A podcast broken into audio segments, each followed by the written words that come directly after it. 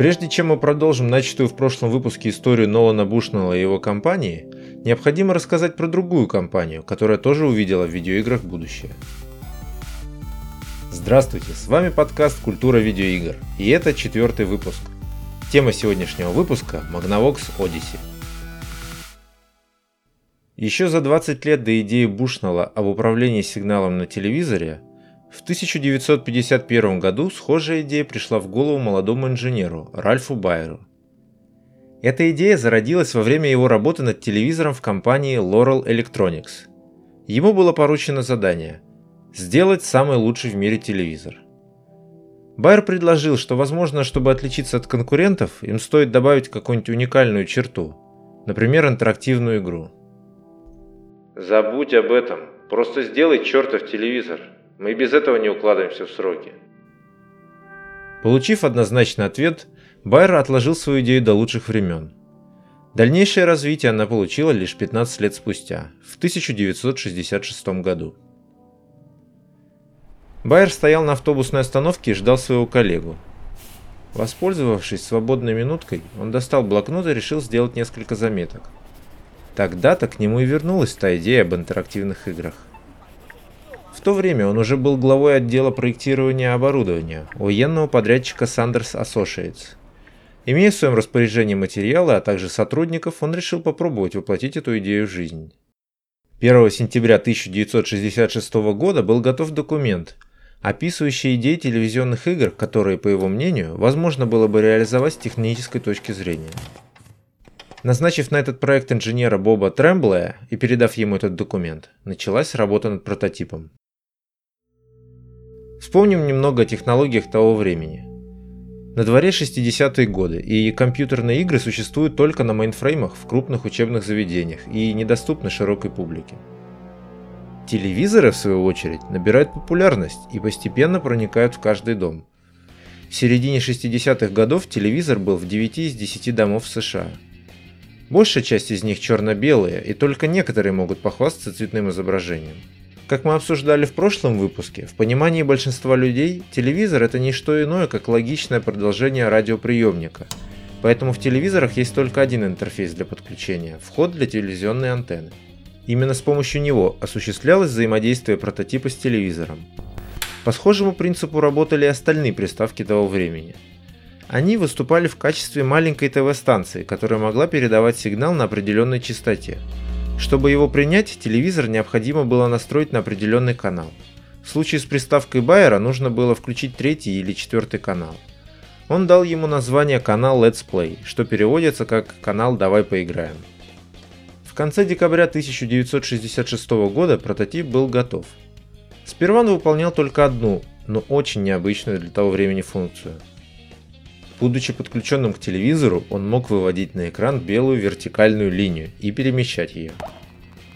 Чтобы получить финансирование на продолжение разработки, Байер решил показать прототип своему начальнику, Герберту Кэмпмену.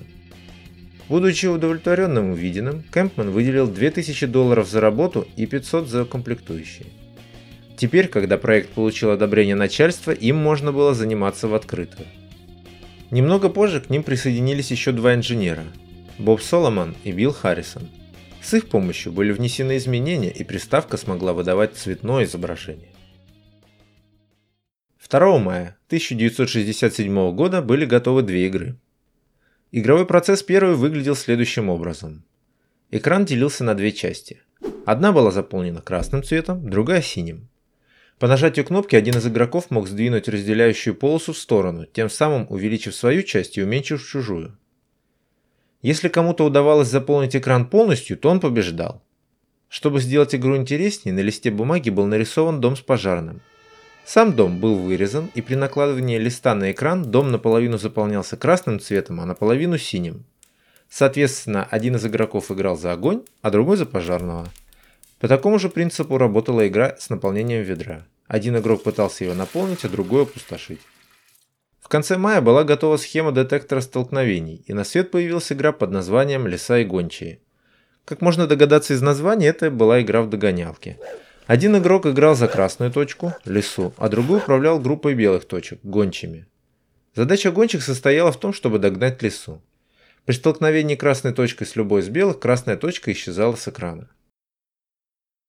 Также была готова игра в тир. Для игры Билл Харрисон сделал световое ружье из игрушечного. На экран выводилась белая точка, в которую нужно было попасть.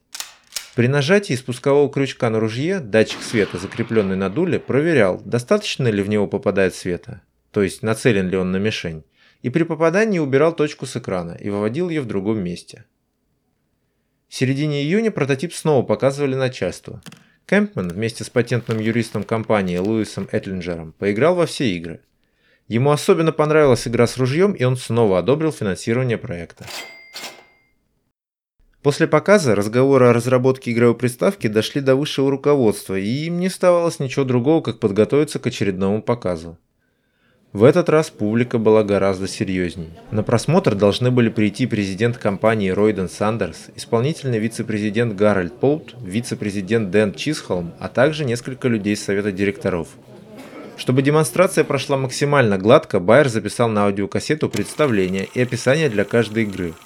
Чтобы звук выводился через динамики телевизора, Байер сделал схему для подключения кассетного проигрывателя напрямую к телевизору. 15 июня состоялась презентация устройства. Она прошла как по маслу, и получив одобрение высшего руководства, директива для команды Байера стала следующей. Сделайте что-то, что мы можем продать или лицензировать, и побыстрее. Байер принял решение переработать устройство для продажи в магазинах. Для этого нужно было снизить цену устройства. Пришлось отказаться от некоторых игр, например, от колеса фортуны. Общий дизайн был переработан, чтобы упростить устройство для производства. Предварительная стоимость устройства после всех упрощений составляла 16 долларов, и по подсчетам Байера уложиться в 25 им никак не получалось. Поскольку способов уменьшить стоимость устройства уже не оставалось, было принято решение сделать более качественные игры и продавать его уже по 50 долларов. 18 июля 1967 года в команду Байера по рекомендации Кэмпона пришел инженер Билл Раш, а вместе с ним пришла идея, которая запустила игровую индустрию – он предложил добавить в устройство третью точку, управляемую компьютером. Она, по его идее, могла бы выполнять роль мяча в играх. Все заразились этой идеей, и, пока что на бумаге, в совместных обсуждениях начали рождаться всевозможные идеи игр, которые можно было бы реализовать. К сожалению, из-за проблем с финансированием проект пришлось временно заморозить, и команда продолжила работу только осенью. Харрисон добавил в устройство схемы, разработанные Рашем, и в ноябре была готова четвертая версия устройства. На ней можно было играть в настольный теннис. Увидев его в действии, Кэмпман был приятно удивлен. «Мне кажется, наконец-то что-то начинает получаться. В этот раз все по-настоящему», — сказал Кэмпман. Получив финансирование, команда потратила еще несколько месяцев, совершенствуя свое устройство. Теперь на нем можно было поиграть настольный теннис, хоккей, а также во все вариации догонялок и тир. Пока команда была занята улучшением работы существующих игр, Байер был озабочен другим вопросом. Вложенные компанией инвестиции нужно было как-то возвращать. Сандерс, будучи компанией по производству оборудования для военных, вряд ли бы стала сама производить развлекательное устройство для телевизора. Нужно было найти компанию, которая была бы заинтересована в лицензировании их продукта. Байру пришла в голову простая, но гениальная в исполнении идея. Представь себе телевизор. На него транслируется изображение теннисного корта. Камера находится на высоте птичьего полета и направлена строго вниз. Мы видим перед собой цветное изображение настоящего теннисного корта с трибунами. Вдруг на экране появляются две точки, стоящие друг напротив друга на корте. В следующее мгновение появляется еще одна и начинается игра в теннис. Как по мне, это звучит довольно неплохо для 67 года. Как же Байер собирался этого достичь? С помощью компании, предоставляющей кабельное телевидение. Он подумал, что для любой из них не составит труда навести камеру на постер с цветным изображением корта и просто транслировать его, а сама приставка будет выводить игру поверх этого изображения. Чтобы приставка могла поддерживать вывод сигнала поверх изображения, была разработана дополнительная схема. В ноябре 1967 года задумка была реализована, и все работало так, как задумывал Байер. В лаборатории на экран телевизора транслировалось изображение с камеры, направленной на плакат, и поверх этого изображения можно было играть в любую из игр. Этой игрой не обязательно должен был быть теннис. Такую впечатляющую разработку можно было показывать любой кабельной компании. В этом же месяце Байер связался с крупнейшей компанией, предоставляющей услуги кабельного телевидения в США – Teleprompter Corporation. Удача была на его стороне, и ему удалось выйти на старшего вице-президента компании Хьюберта Шлефли. Заинтересованный идеей Байера, Шлефли назначил дату своего визита в Сандерс – 18 января 1968 года. Шлейфли был впечатлен увиденным и уговорил президента компании Ирвина Кана приехать на демонстрацию увидеть все своими глазами. На Кана она тоже произвела глубокое впечатление, и две компании начали процесс подписания соглашений о лицензировании и производстве приставки. Байер возлагал большие надежды на это партнерство, однако ему было не суждено состояться. В конце 60-х годов наступившая сложная экономическая обстановка в США подкосила и без того непрочно установившуюся позицию кабельного телевидения в США. Рецессия задела и компанию Sanders, которой тоже пришлось снизить расходы и сократить количество работников с 11 до 4 тысяч. В результате партнерство между двумя компаниями прекратилось. В конце января 1968 года Билл Харрисон представил две новых игры – гандбол и волейбол – а также улучшил работу уже существующих. Эти игры по сути были измененными версиями настольного тенниса. Раш в это же время работал над схемами, которые бы отвечали за более реалистичное поведение мяча при столкновении с ракеткой игрока. В этом же месяце Кэмпман приостановил всю разработку проекта, и каждый из инженеров был переведен на другой проект. Но это не означало, что они перестали поддерживать контакт. Команда продолжала в свободное время общаться и обмениваться идеями. Работа над прототипом возобновилась только спустя 8 месяцев. После долгой паузы команда собралась снова и в октябре продолжила работу. К январю следующего года в прототип был внесен ряд изменений. В него теперь входили 8 игр, разработанных на протяжении двух лет. Сам он обзавелся алюминиевым корпусом, обклеенным пленкой с текстурой дерева. За это он получил свое название – Brown Box, что можно дословно перевести как «коричневая коробка». Выбор игр осуществлялся при помощи переключателя на корпусе. Оставался последний этап. Необходимо было снова найти компанию, которой можно было бы продать лицензию на производство. Так как планы производства приставки с поставщиками кабельного телевидения рухнули, следующим логичным элементом в этой цепи стали производители телевизоров. К ним и решил обратиться Байер. При помощи Лу Этлинджера на демонстрацию были приглашены крупнейшие производители телевизоров в США на то время. Первой стала компания RCA. За ней последовали Zenit, Sylvania, General Electric, Motorola и Magnavox. Демонстрации проходили успешно. Каждый раз гости были в восторге от увиденного.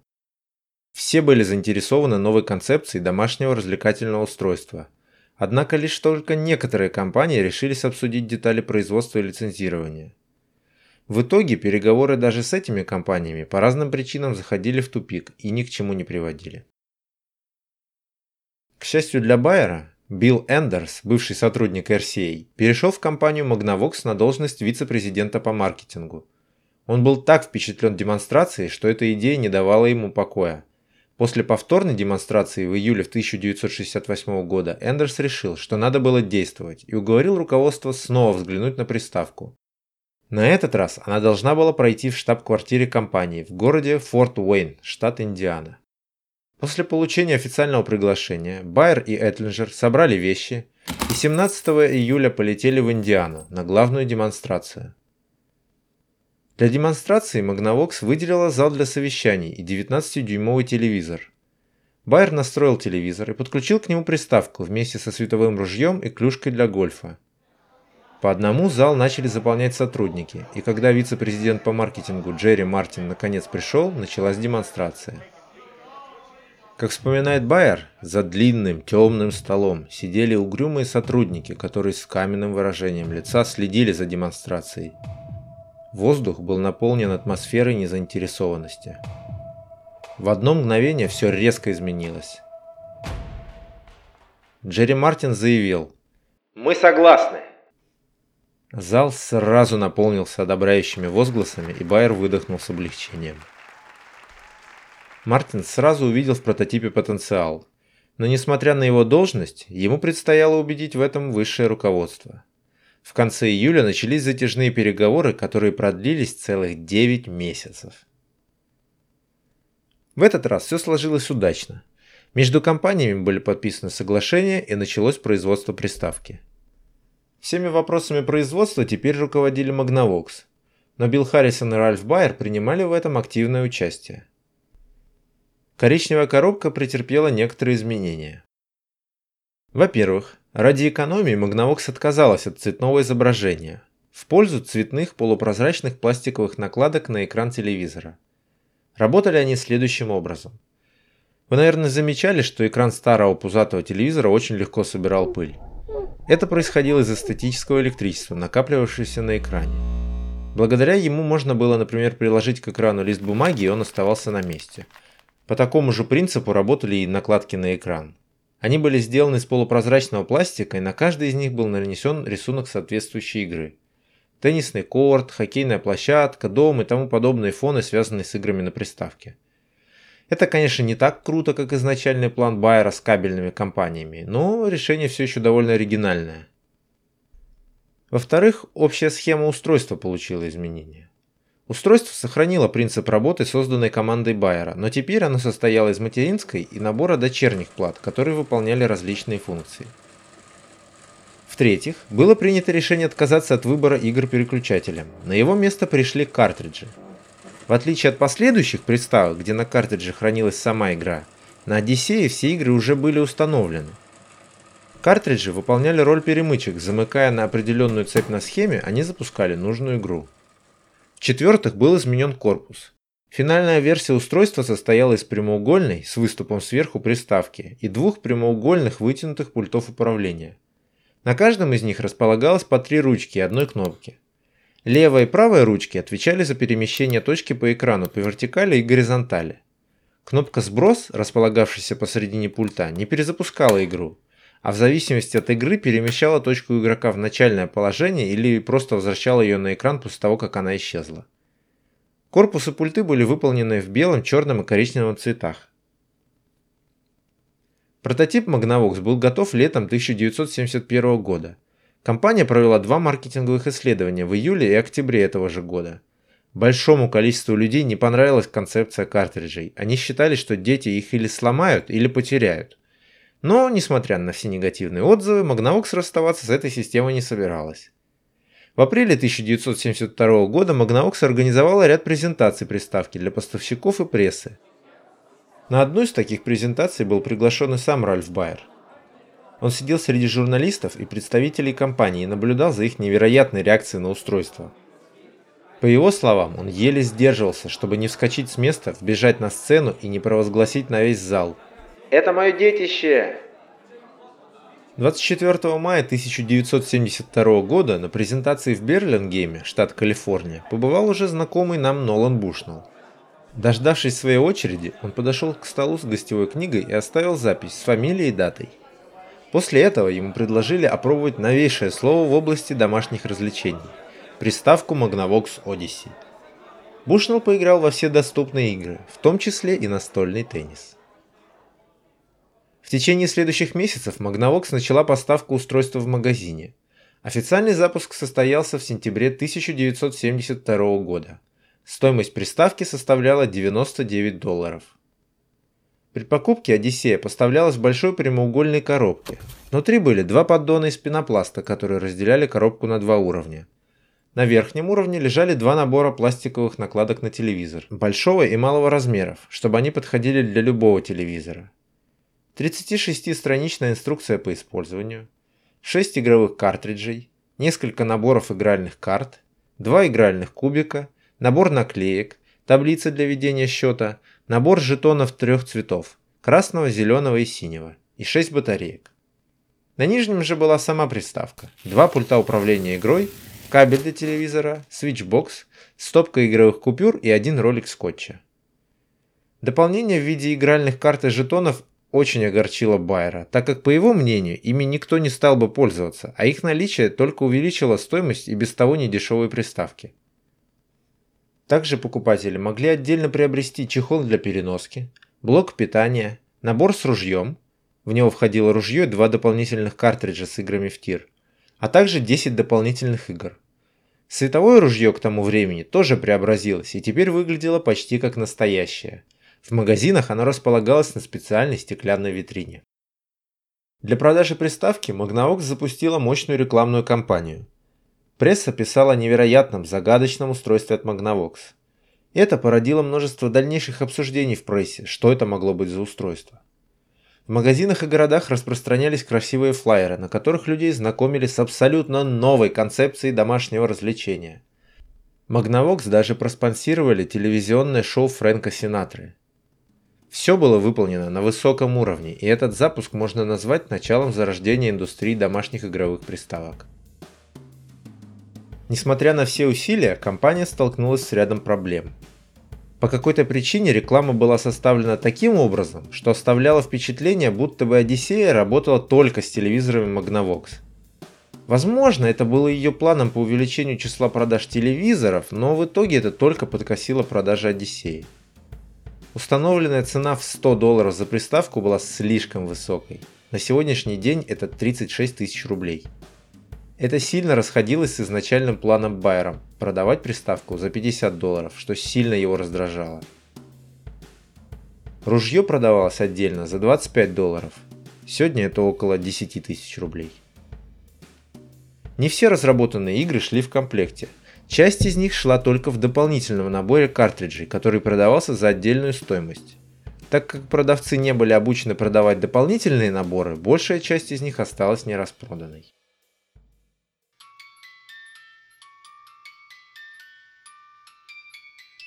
К Рождеству 1972 года было произведено 130 тысяч Одиссей и 20 тысяч наборов с ружьем. Неизвестно точно, сколько Одиссей было продано в том году, но в начале 1973 года игры для приставки уже продавались со скидкой. Согласно Байеру, Magnavox раздумывал отказаться от приставки совсем, но хорошие продажи в следующем году убедили компанию продолжить. Некоторую часть продаж удалось покрыть за счет экспорта в другие страны. В том же году начался экспорт приставки в Мексику, а в 1973 в Германию. В следующем году приставку официально выпустили во Франции. Официально приставка вышла в следующих странах. Австралия, Бельгия, Франция, Германия, Греция, Израиль, Италия, Испания, Швейцария, Великобритания и Венесуэла. С 1973 года по 1975 было изготовлено еще 200 тысяч экземпляров Одиссей и 80 тысяч наборов с ружьем. В конце 1975 вышли обновленные версии приставки Одиссея 100 и Одиссея 200. Наученная опытом Magnavox снизила цену приставки до 79 долларов, а при покупке телевизора Magnavox Одиссею можно было купить за 49,95. Как это обычно случается, у каждого успешного продукта появляются клоны. Несмотря на то, что Одиссея была официально экспортирована в ряд стран, некоторые компании захотели свой кусок пирога – Известно только о трех клонах Одиссеи, но их могло быть гораздо больше. В Испании клон вышел под названием Оверкаль, в Аргентине под названием Телематч де Панорамик, а в Швеции под названием Канал 34. Так Magnavox Odyssey стала первой в мире приставкой для видеоигр. Своим появлением она изменила представление людей о телевизорах и домашних развлечениях. Теперь телевизор можно было не только включить для того, чтобы посмотреть телепередачу, а чтобы поиграть в интерактивную игру всей семьей. Пускай игры были довольно примитивны и требовали хорошего воображения от игроков, ее вклад нельзя недооценивать. Она стала одним из тех важных шагов, которые помогли развитию индустрии видеоигр. На этом четвертый выпуск подходит к концу. Для вас его подготовили Александр Стукалов и я, Геннадий Гурьянов. Подписывайтесь и слушайте нас в iTunes, ВКонтакте, Яндекс.Музыке, а также на YouTube. Не забывайте ставить оценки и оставлять свои пожелания в нашей группе ВКонтакте, а также на нашем сайте культуравидеоигр.ру. Если вы хотите поддержать проект материально, вы можете это сделать на нашем Патреоне. Ссылки на все соцсети вы можете найти на сайте культуравидеоигр.ру. До новых встреч!